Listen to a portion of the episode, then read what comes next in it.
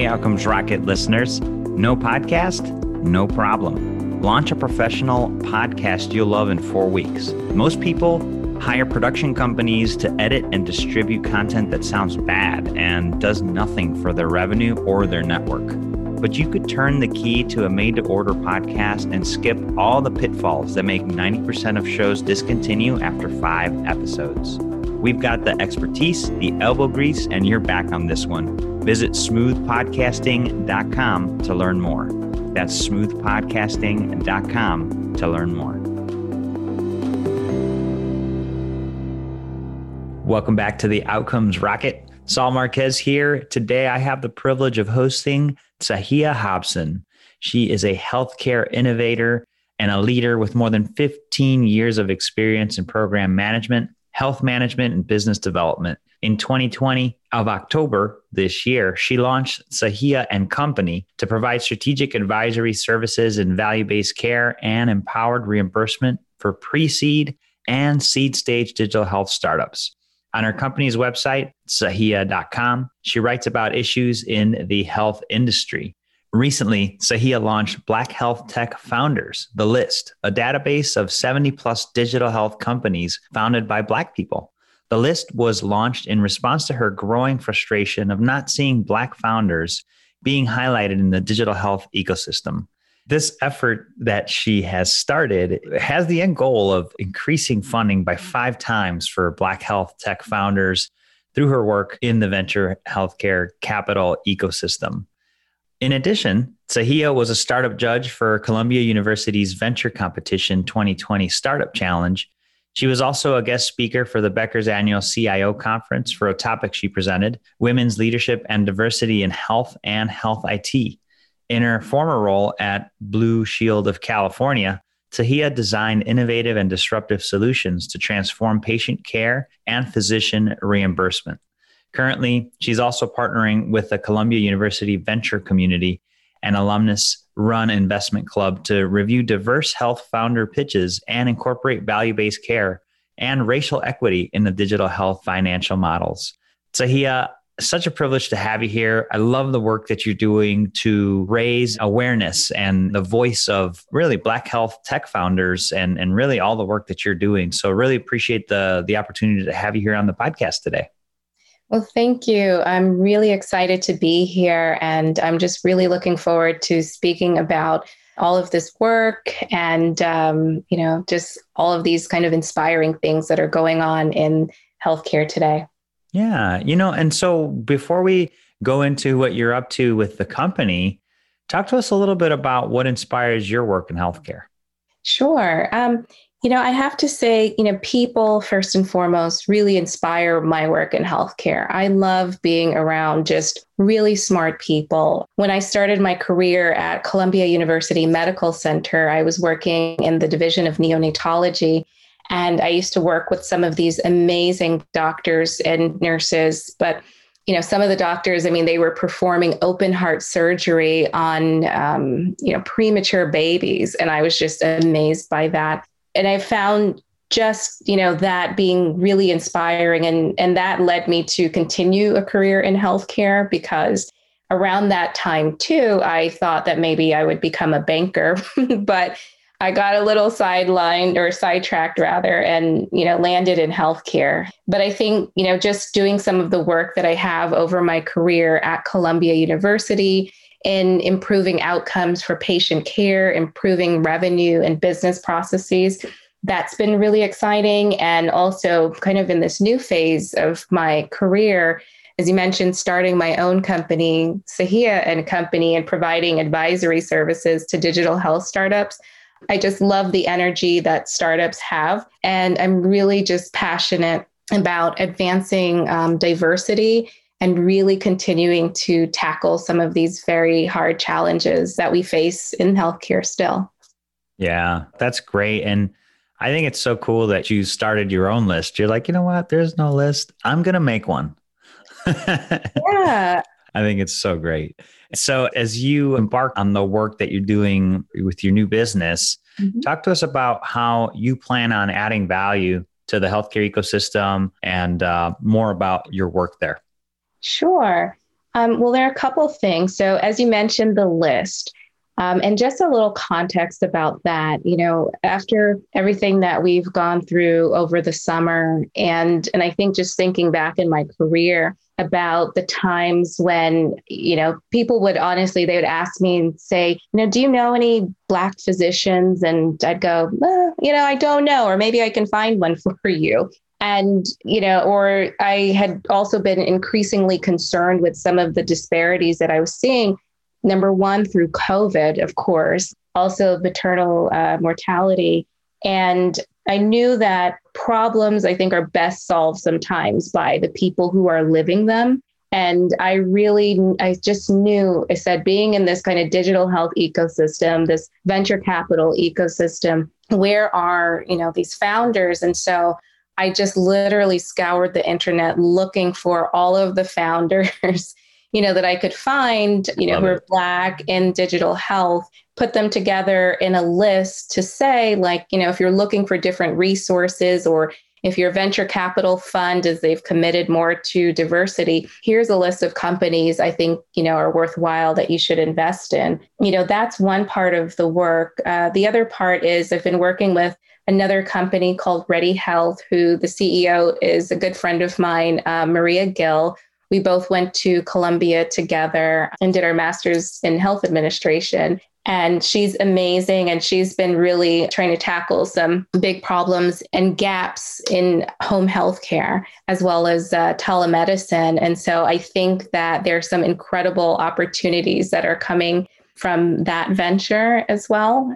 And I guess lastly, for me, some of the other work that I've been doing is just learning much more about the venture capital ecosystem. And so, what's been really great is I've been a part of the very first cohort from Black Venture Institute, which aims to increase the number of Black people working in venture capital. And so it's been an amazing group to work with. And so I hope to combine that lens plus you know the digital health strategic advisory and really you know be able to provide some great assistance and uh, teachings to new companies I love it. Yeah, you know, and it's great to have somebody like you available to some of these new startups that don't really understand the fundamental workings of reimbursement or getting that strategy together that you know a payer is going to support and uh, and get behind. What would you say makes you different and unique to compared to what's available today?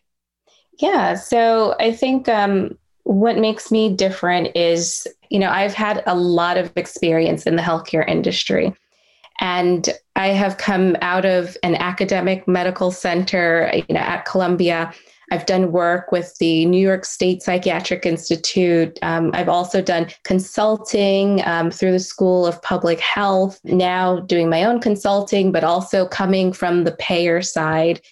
And I think um, something that is maybe a bit unique that I'm trying to offer is that I'm trying to target seed and pre seed companies because I really want them to be prepared when they go into the meetings with payers and have a better understanding of how they can position themselves for success. And, you know, as I mentioned, I think I also am very just passionate about advancing diversity. And so I really want to use different sort of my lens, right, of advancing diversity and build it into models as it can. And that includes things like thinking about uh, social determinants of health or people who have Medicaid as insurance or the uninsured population, right? I really want to encourage companies and founders to think about those groups because, as you may know, a lot of times when startups are going to payers, they're looking at commercially insured PPO. And I think that there's a large part of the country who uses Medicaid as insurance, who are underinsured or uninsured. And I think now, even with a new administration, I think there's tremendous opportunity there. So that I think will kind of help differentiate me in the market.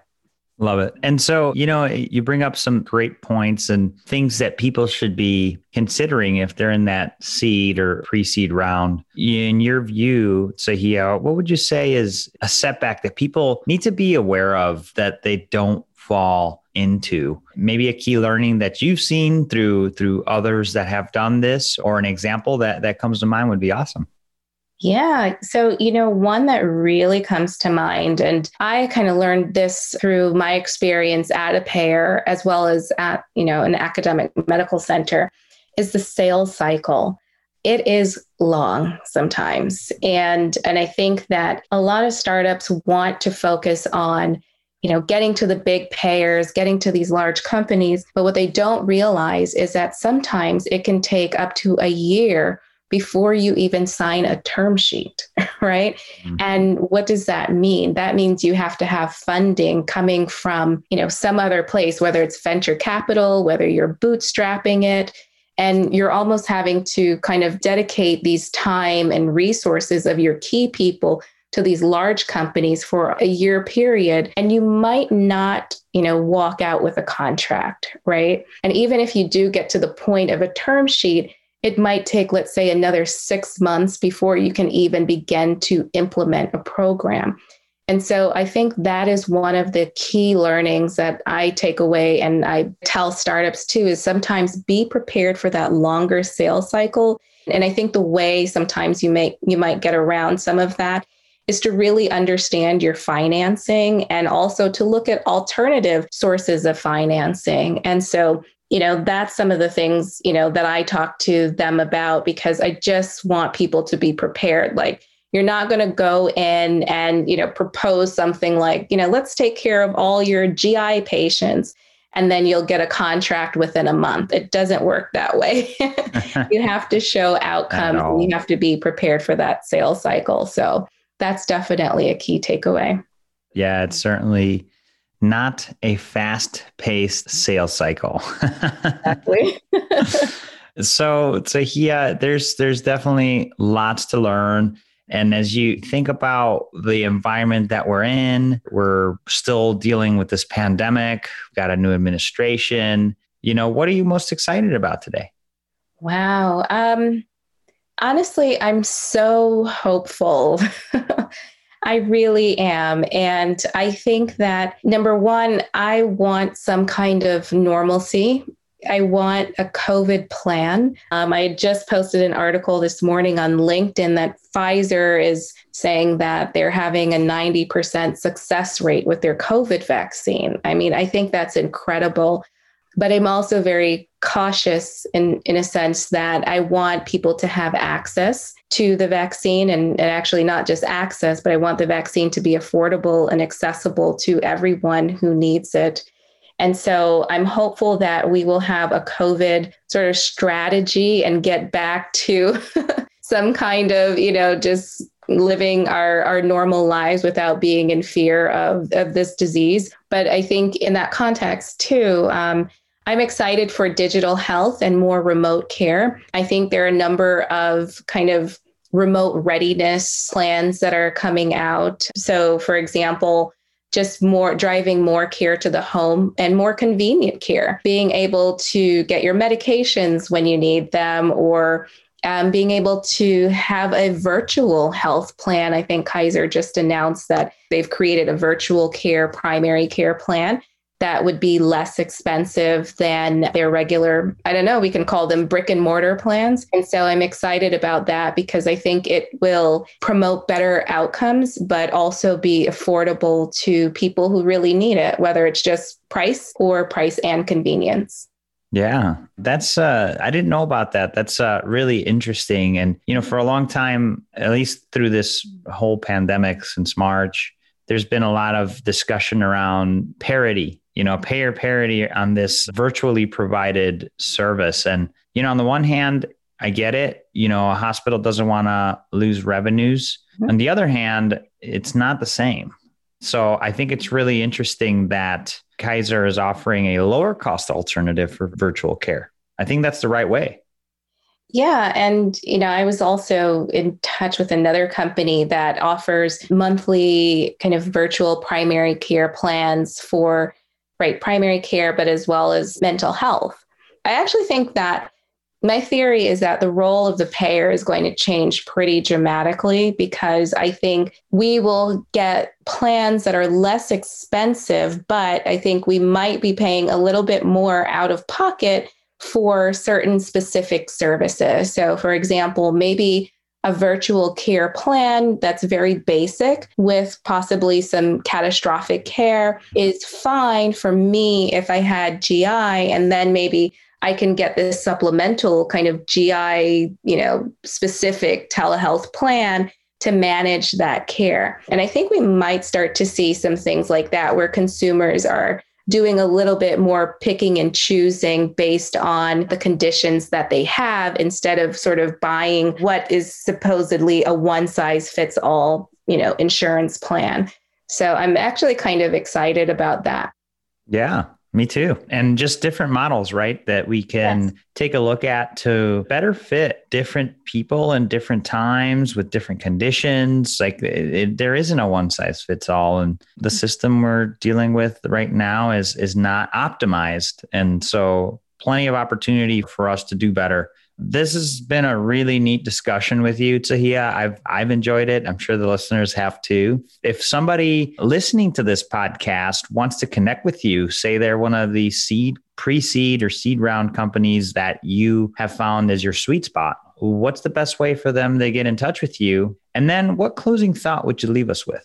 Sure. So I think my mother gave me a very unique name. So if you Google Sahia, um, you can always find me. But my website is sahia.com. Um, I can also, you know, I like to interact with people on Twitter, and um, you can also connect with me on LinkedIn. So I'm pretty flexible in in those areas. But yeah, no, thank you for that. I, I think in terms of closing thoughts, I would just say, you know, it's really been a pleasure speaking with you today. And I just want people to be hopeful about the future and be excited as I am about all of the innovation that's happening in the digital health ecosystem. And I am just excited about advancing uh, diversity, especially diversity in venture capital and with founders. So that I think is is very promising and I just hope that it continues. Well, with you doing what you're doing, Sahia, I have no doubt. Uh, and so I know you're, you know, really the beginning of this part of your journey. And we're grateful that uh, you chose to have a stop here on the Outcomes Rocket with our listeners. And we'll be rooting for you on this venture that you're on to have these voices that are less heard be heard mm-hmm. because it will make a difference for for how we deliver care, for how we do healthcare. So, uh, big thanks to you, and uh, definitely looking forward to staying in touch. Thank you. Please do keep in touch. Hey, Outcomes Rocket listeners, Saul Marquez here. I get what a phenomenal asset a podcast could be for your business, and also how frustrating it is to navigate editing and production, monetization, and achieving the ROI you're looking for. Technical busy work shouldn't stop you from getting your genius into the world, though. You should be able to build your brand easily with a professional podcast that gets attention. A patched up podcast could ruin your business. Let us do the technical busy work behind the scenes while you share your genius on the mic and take the industry stage. Visit smoothpodcasting.com to learn more. That's smoothpodcasting.com to learn more.